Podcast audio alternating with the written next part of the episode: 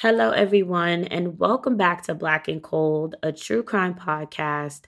I am your host, Nichelle, and I am back today with another B and C mini. So, today I will be discussing the discovery of a woman who still has not been identified up until this day. It has been 12 years since her body was found, and she continues to remain as different case numbers in various systems.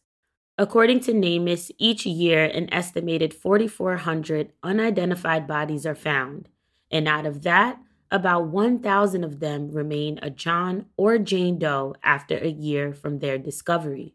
With the help of advanced technology, many families who have been in the dark about their loved ones have been brought justice, and many people have been claimed. But there is still that portion that have not.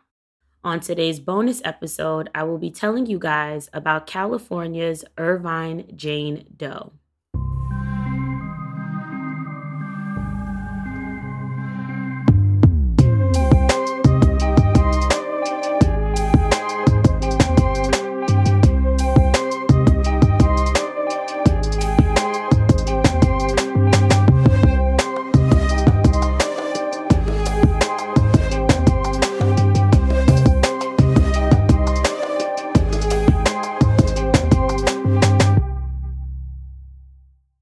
Irvine Jane Doe was found the morning of September 5th, 2009, in the parking lot at Pasternak Enterprises, which is near the 1800 block of Kettering Street in Irvine, California. The location was a fairly industrial area and home to many businesses. A man who worked nearby discovered the body of the young woman face down at around 8:30 a.m. Within minutes, the Irvine Police Department arrived to the scene and they noticed the victim's face was bruised and bloody. She was also set on fire, leaving portions of her body badly burned. The victim had no type of identification on her. The estimated time of death for Jane Doe was said to be no more than 24 hours prior to her discovery. The Orange County Fire Authority investigator determined that based on the damage to her body and clothing, she more than likely had been set on fire in that parking lot in the same fetal position she was found in. He also believed that less than a gallon of gasoline was used to do this, and it eventually burned itself out. The only thing reported to be found near Jane Doe was a blue lighter, according to the OCR. She's described as a black female who was estimated to be between the ages of 13 to 26. The victim was said to be approximately 6 feet tall and weighing 150 pounds, having a slimmer build. She had short brown curly hair, which was about three inches in length, brown eyes, and one piercing in each of her ears.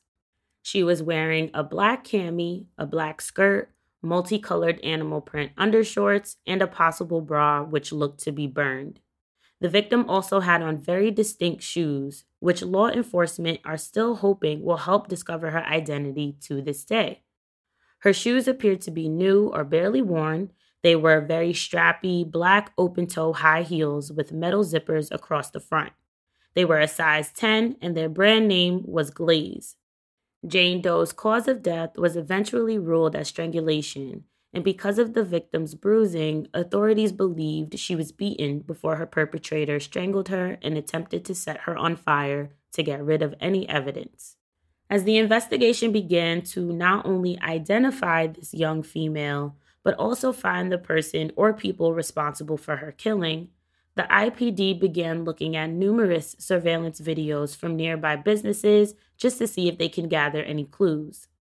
They staked out in different parking lots around the area, watching different cars as they passed by, and kept tabs on people who stayed in local hotels and motels.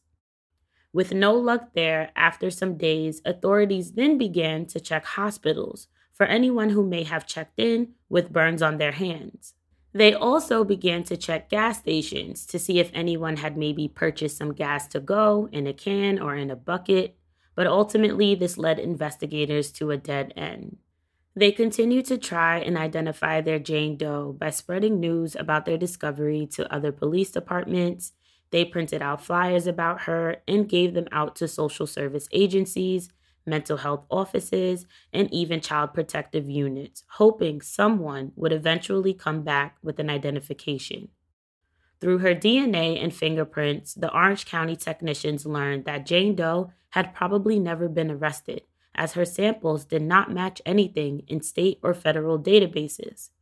Her dental x rays did not come back as a match to anything in the Department of Justice database either, and investigators found no evidence of it being traced back to a specific dentist, so it appeared she also never had any dental work done at all.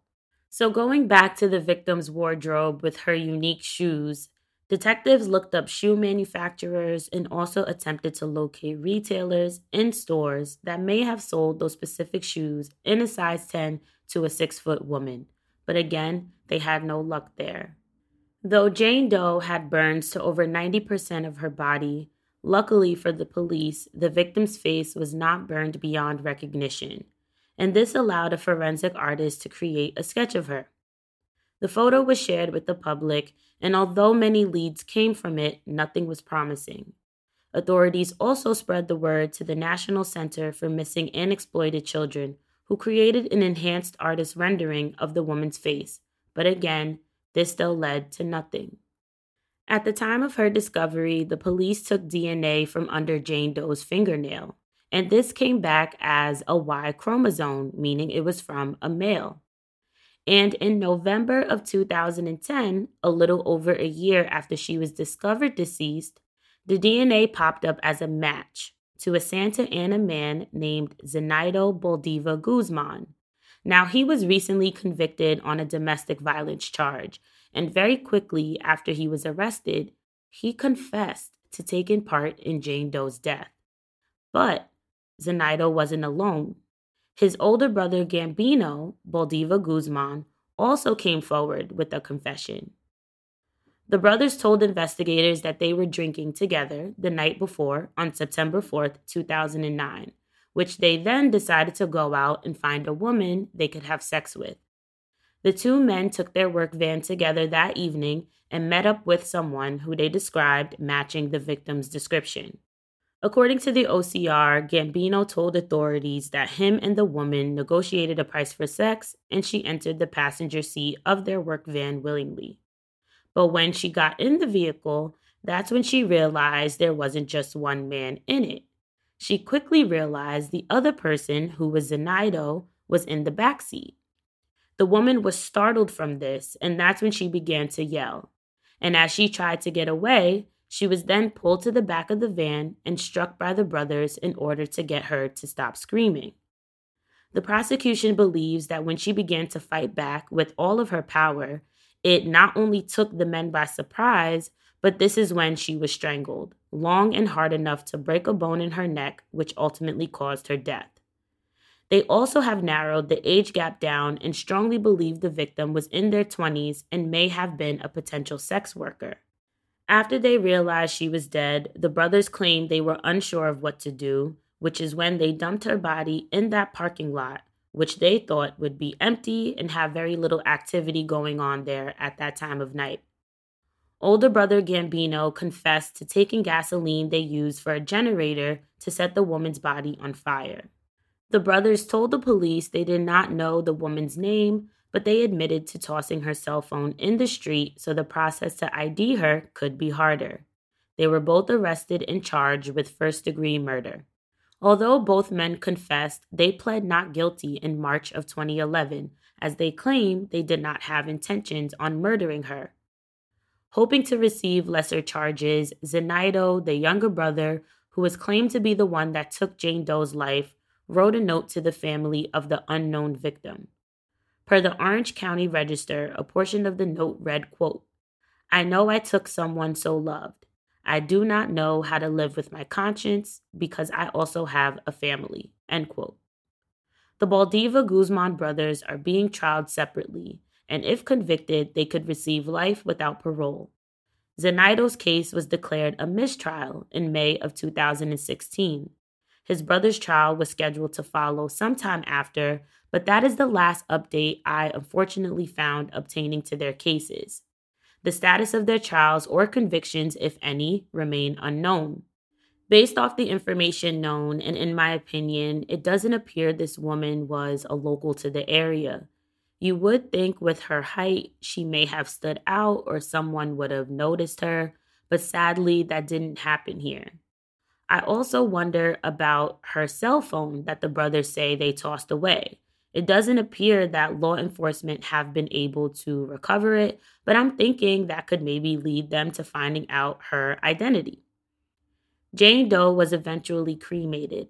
Her death certificate doesn't say when this happened, and no one took part in her service. Law enforcement is still looking for assistance to identify Irvine Jane Doe. As I said, she is one of the many unidentified victims who remain in the system and who deserve to have a name.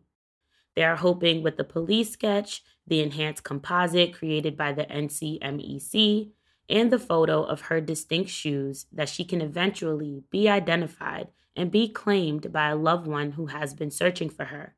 I will also leave all of those photos on our Instagram. Anyone with any information is encouraged to contact the Orange County Sheriff's Department Coroner Division at 714 647 7400.